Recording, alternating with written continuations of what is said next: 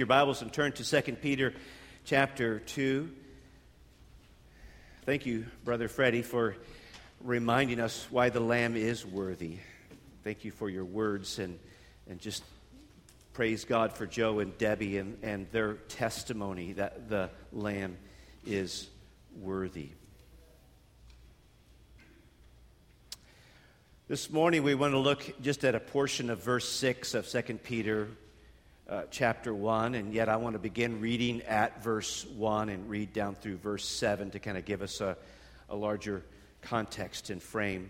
Uh, but this is God's word for us this morning, and uh, here's what God says Simon Peter, a servant and apostle of Jesus Christ, to those who have obtained a faith of equal standing with ours by the righteousness of our God and Savior, Jesus Christ. May grace and peace be multiplied to you in the knowledge of God and of Jesus our Lord. His divine power has granted to us all things that pertain to life and godliness through the knowledge of Him who is called who has called us to his own glory and excellence by which he has granted to us his precious and very great promises so that through them you may become partakers of the divine nature having escaped the corruption that is in the world because of sinful desire. For this reason Make every effort to supplement your faith with virtue, and virtue with knowledge, and knowledge with self control, and self control with steadfastness, and steadfastness with godliness, and godliness with brotherly uh, uh, affection, and brotherly affection with love. You may be seated. Thank you, Father, for your word. there is no word like your word. So now help us by the very presence of your Spirit. Help us to consider these words of yours that we've just read. Stir in our hearts, be near to us. Open our eyes, change us by the very power that you give to us through your word. For we ask these things in Jesus' name. Amen. Our focus for the summer as we are memorizing 2 Peter chapter 1 verses 1 through 11 our focus uh, for 7 of these 11 weeks this summer are on the implications of verses 5, 6 and 7 uh, prefaced by the notion of make every effort. There, there is a, a right and fitting role of effort in the Christian journey and Christian experience as, as followers of Christ. Any and all who name the name of the Lord Jesus Christ, we are called to cultivate a, a life of character and virtue. We are to supplement or add to our faith in Christ a life of virtue that is um, that we would be a people who because of jesus want to do what's right what is virtuous and and it's not just what we do it's seeping into our very character and being uh, and, and yet that's predicated on or that's connected to uh, wanting to add to our faith virtue, wanting to add to our virtue knowledge. And that is, we want to grow in understanding what is right. We want to do what's right. That's the, the cultivation of virtue, and now we want to figure out what is right. And so we want to pursue knowledge. And now, added to that this morning, we want to look at this next trait that we are to cultivate in our lives self control. If, if virtue is wanting to do what's right, if knowledge is um, wanting to know what's right, to learn what is right, then in a sense, self control is wanting to be able to do what's right. Two things I want us to think about this morning in regard to self control. First of all, uh, we want to spend most of our time probably just considering self control, what this is and what it looks like and what it consists of. And then we'll spend a bit of our time before we're done, uh, maybe pressing in on uh, how we actually cultivate self control in our lives. First of all, considering self control, we're to, we're to make every effort to supplement or add to our faith virtue, virtue knowledge, knowledge self control. Self control, what is it? Just some, in some preliminary remarks, self control is control of one's self. Years of college, years of seminary has qualified me to give highly sophisticated definitions. I was a genius. Yeah. Uh,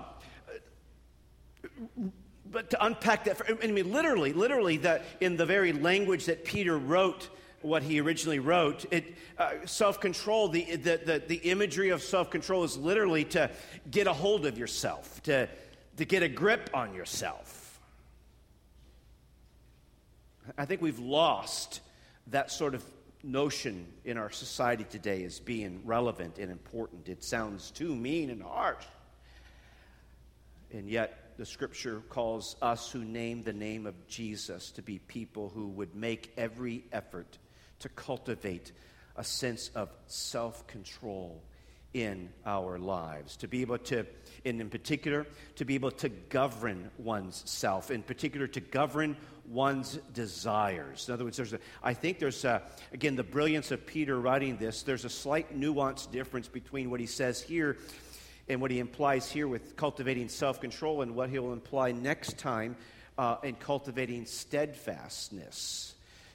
Cultivating self control is really located primarily on the internal conflict that we have within us call, uh, uh, being in control of oneself, even as we try to manage and govern uh, desires, competing desires, even ornery and evil desires in our hearts. Whereas steadfastness is really connotes the ability to respond to not the internal uh, conflict that we have, but external circumstances that we find ourselves in hard, difficult external circumstances. The ability to respond properly and rightly in the midst of difficult uh, externals, whereas self control is, is the starting point. it, it is, it, is, um, uh, it, is the consistently knowing how and having the ability to say yes to what we need to say yes to, and the ability consistently to say no to what we need to say no to. Now, the, the problem with somebody has to stand up here and preach this morning, and the problem is, is that uh, that falls upon me. And, and what we're not implying here is, man, that Joe, he must really be an expert in self control. I mean, after all, he's the guy that's actually talking to us about it. Well, we're all in a process of, of of learning how to take what is true and what God calls us to be and to do and to flesh that out and to work that out into our lives. And so uh, I, I, certainly want to be someone who uh, pays attention and, and, and wants to do everything the scripture tells uh, me to be and to do, but just like any of us. Um, this is a learning curve.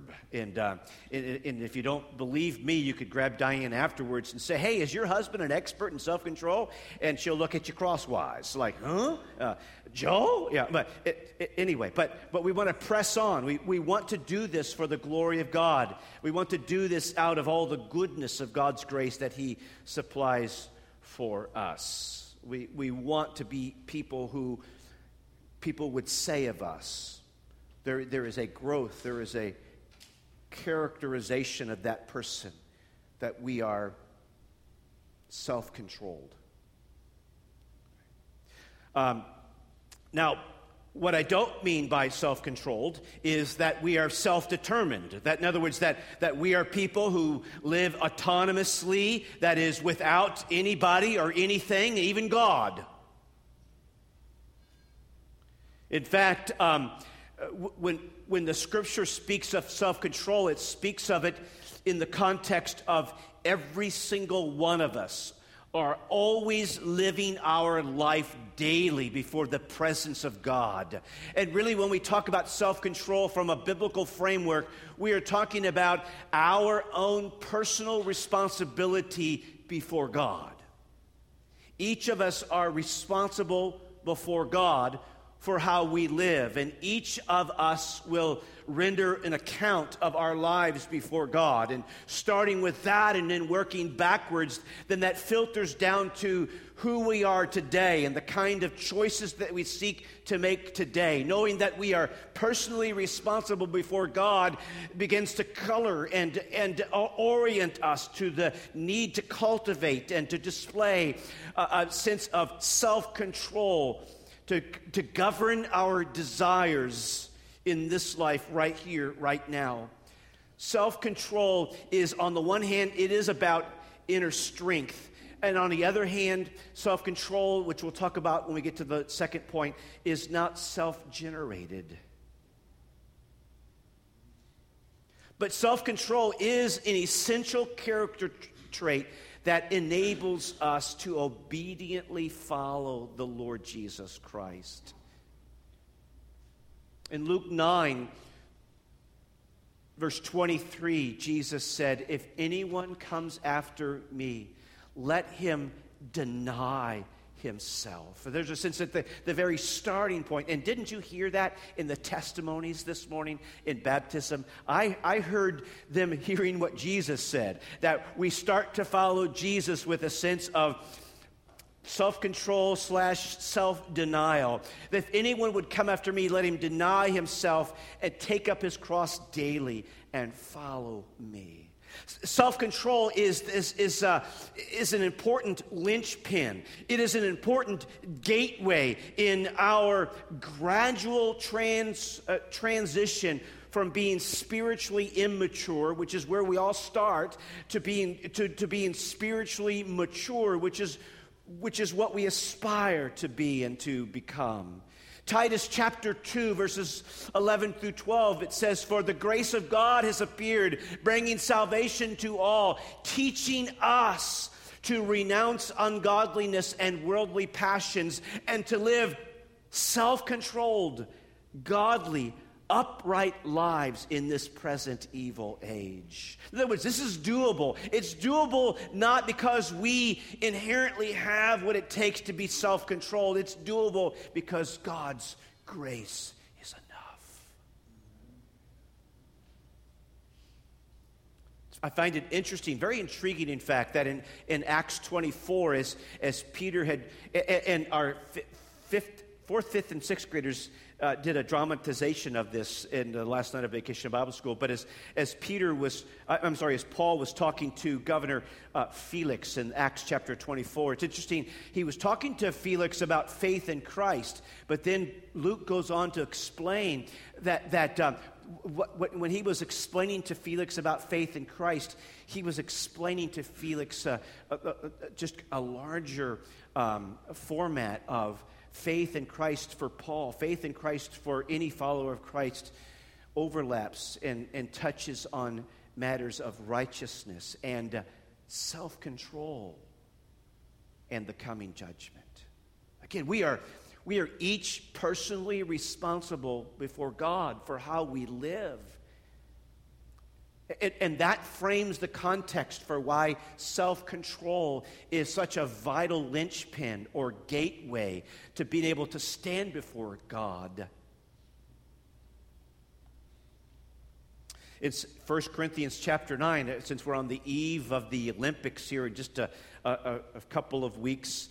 The Apostle Paul likens his Christian ministry, his Christian life to, to an athlete. And he, he, he describes athletes who need to exercise self control so that they run in such a way to win the prize. That's really the, the, the, the calling upon each of us if we name the name of Jesus.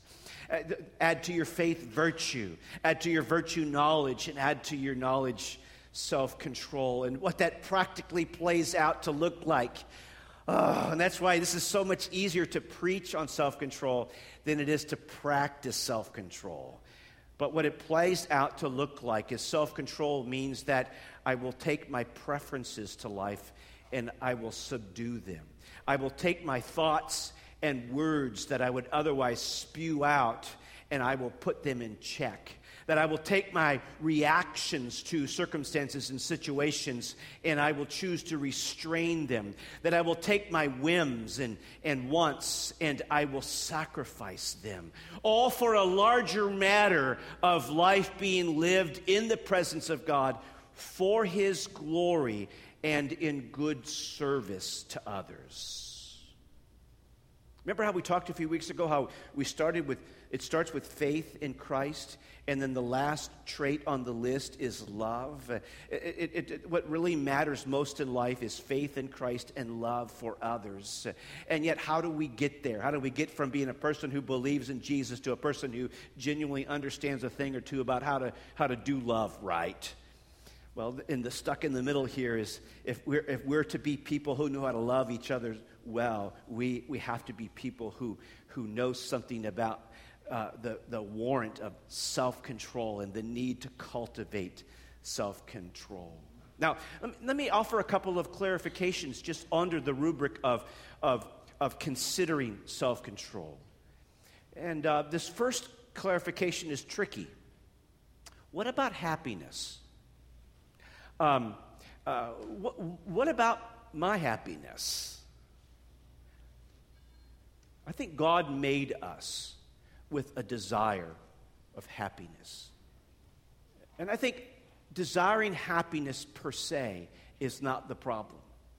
And, and therefore, what I mean by that is the conflict isn't between, look, you're either self controlled or you're pursuing happiness. Which one is it you're wanting to do? Because you can't do both. That's not really the way that the New Testament, the scriptures frame uh, what it looks like to be a person who lives morally and good. No, it, it, it's, it's not the entrance of sin into the universe that has, uh, that has created this desire for happiness. This, this desire for happiness was created by the very God who made us. He's a, he's a happy God, and He made us to want to find happiness in Him. No, what sin has done. And this is horrible what it's done. Sin has enslaved us in our consideration of what happiness consists of. Sin has blinded us from being able to truly know and to pursue uh, uh, um, uh, the right direction of happiness. So that we were born, we were made by God with a desire for happiness, but, but being sinful creatures now in Adam, what that means is that we are willing to pursue anyone or anything but the Lord God in our quest for happiness. Interesting. Remember the passage a while ago in Luke 9 23? If anyone would, uh, would come after me, let him deny himself, take up his cross daily, and follow me. The very next verse, verse 9, Luke 9 24 says, For whoever would save his life will lose it. But whoever loses his life for my sake will save it. So, Self control is a vital aspect, a vital component in us seeking the Lord, not happiness, but seeking the Lord. Not seeking the Lord as a means to an end, but seeking the Lord as an end in itself. We, if we seek happiness, you and I will never even though we were made to desire happiness. But sin has distorted that desire. But seek the Lord, and we will find him. And when we find him, our hearts will be happy. It's a consequence of truly loving and living for and praising the Lord God. Psalm 73, verses 25 and 26 says, Whom have I in heaven but you? And there is nothing on earth I desire beside you. My flesh and my heart may fail, but God is the strength of my heart and my portion forever. Sounds like a happy guy to me. So, self control is used to deploy in our lives so that we practically, consistently turn to the Lord and turn back to the Lord time and time again. We, we, we, we, we know how to control the evil desires that still lurk and fester uh, in our hearts, and we know how to then pursue our greatest pleasure, the most satisfying desire in the very God who made us. Another clarification briefly, is part of self control has to be customized. And what I mean by that is um, you have particular weaknesses that I'm not natively inclined to, to have as a weakness. And, uh, and I have particular weaknesses that probably doesn't make a, a bunch of sense to you because you don't have particularly have the. We all have weaknesses, uh, but we have uh, particulars, customized weaknesses. We all have personal vulnerabilities. There's some things that for which you are more vulnerable to than I am more personally vulnerable to, and vice versa. There's things that, that I'm more personally vulnerable to, that, that is a particular uh, evil desire that would lead me away from the living God, that, that, that wouldn't be a particular customized um, uh, vulnerability or weakness that you would have. And so I say all that just to say for this time, part of self control is knowing so, what are the particulars of your weaknesses? the areas that are even more arduous to display a sense of self control? What are the areas of your vulnerabilities? And being alert and being having, a, having that kind of self knowledge and self awareness is, is essential if we are to know, then, then I, I, I must go on heightened alert. This is a silly example, but, but if chocolate is your downfall, what are you doing with eight pounds of chocolate in the kitchen pantry?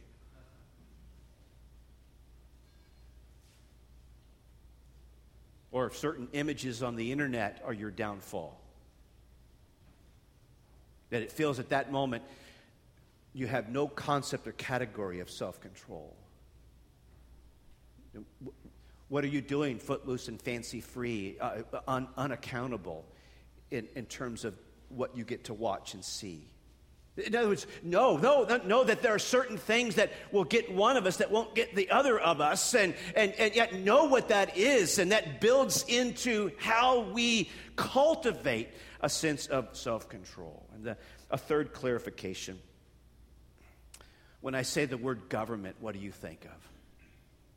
I think most of us, when we think of government, we think of of politics. We think of this, the, we think of civil government, you know, people ruling over us, people governing us. Uh, uh, and and I think biblically there, there is a legitimate bona fide category of civil government in the, in the scriptures. And, and yet, I would suggest to you that when we think of the term, term government, we could swap that in and out with the term self control you and I need to develop bigger, stronger categories of self government. The, the ability to control and regulate our attitudes and our actions without the need for external coercion. Our own moral character is, is really the underpinning for how a constitutional republic could function in the first place. If we don't know how to govern ourselves, then no degree or amount or categories or layers of civil government will adequately do the job.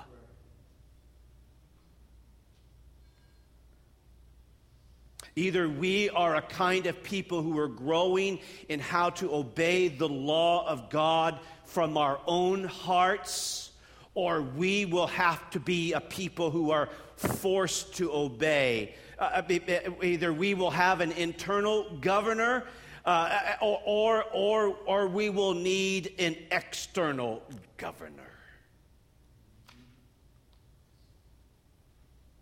I say that on the birth of our nation, not that we have always gotten it right or not that everything we have done is good. And yet there was a certain brilliance to the design of our republic. But that presupposed that we were a people who knew how to govern ourselves.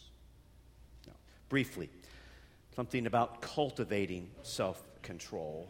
Speaking of civil government, I, I, I, and I'm not, I'm not trying to be political today, um, but, but honestly, if you, if you study the scriptures, civil government has its place, but civil government is best in the categories of correction and punishing. Civil government, I don't believe, can teach self control in a formative way, in a tr- positive training fashion. But God has left us with spheres of government, if you would, to teach us self government. He has given us the home, He has given us the church. And the church and the home is wonderful blessings from God by which you and I, our children and our grandchildren, could learn something of self control, of self government. That we would start with our children and our grandchildren at an early age and, and begin to orient them to the need to figure out what self government consists of. And yet we do that in a structured parental environment in which, in which we are allowing them to face the consequences of a lack of self control so that they begin to sort out and connect the dots and grow in wisdom so that as they grow and develop chronologically, they are also growing in an awareness of the benefit of self government and self control. And if they never learn that lesson, then that's where civil, civil government is, has an important place because civil government then has its function of punishing and, and correcting us when we don't have self government cultivated in our hearts. See, because an, otherwise, an, an ungoverned person resorts to vice to satisfy his or her desires. He or, she, he or she steals. He or she vandalizes. He or she murders. He or she violates others because he or she has never quite figured out the importance of self government.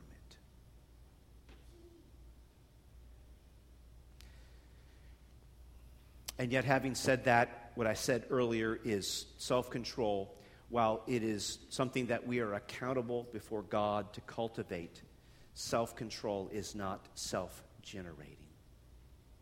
You and I do not pull ourselves up by our own bootstraps and out of the sheer willpower of our own uh, internal mechanisms make ourselves a more self controlled person. You see, the starting point in our passage this morning is, has not been self control, even though that's where we spent the most of our time considering. No, in this context, self control is something that you and I must personally make every effort to to cultivate. But that's done in the context of, first of all, verses 1 and 2, the, what, what, what, what self control and our need to cultivate self control is predicated upon is that you and I truly live in relationship with Jesus.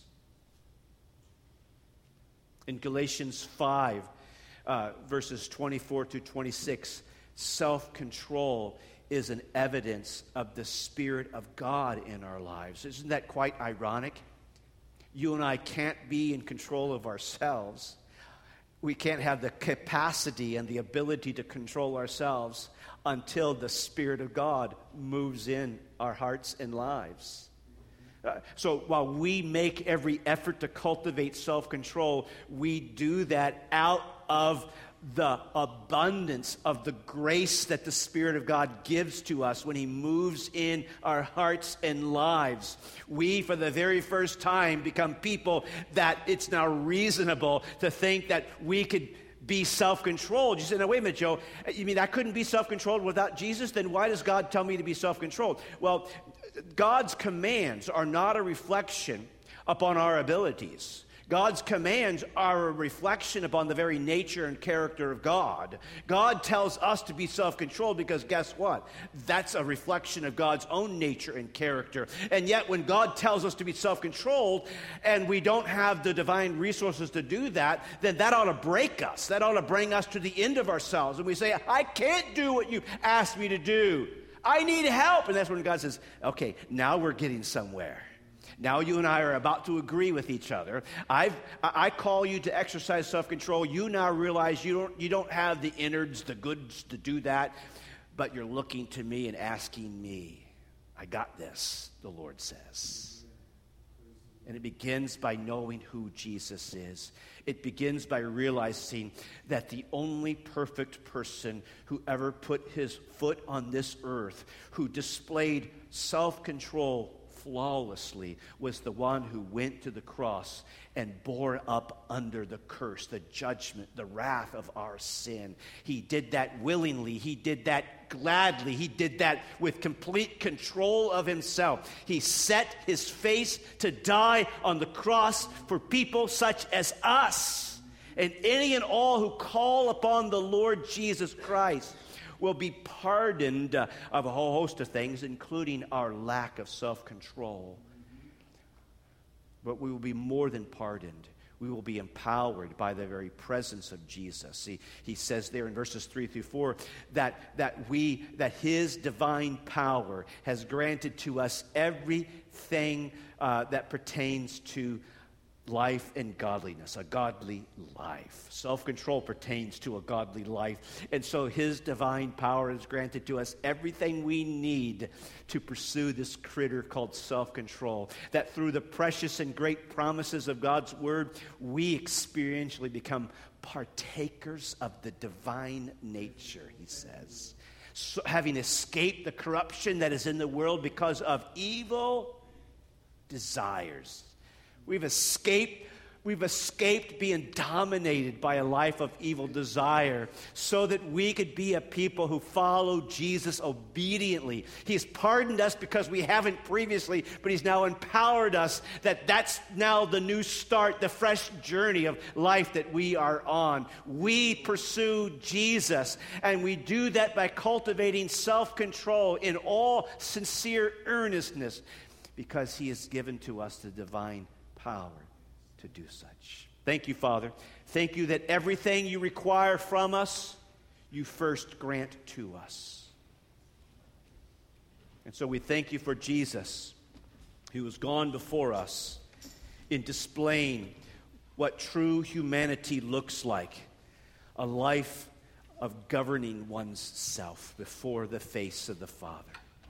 And we're thankful that Jesus has not only fully and and completely pardoned us for our lack of self control, but He has given to us now everything we need to begin to consistently live a life of self control.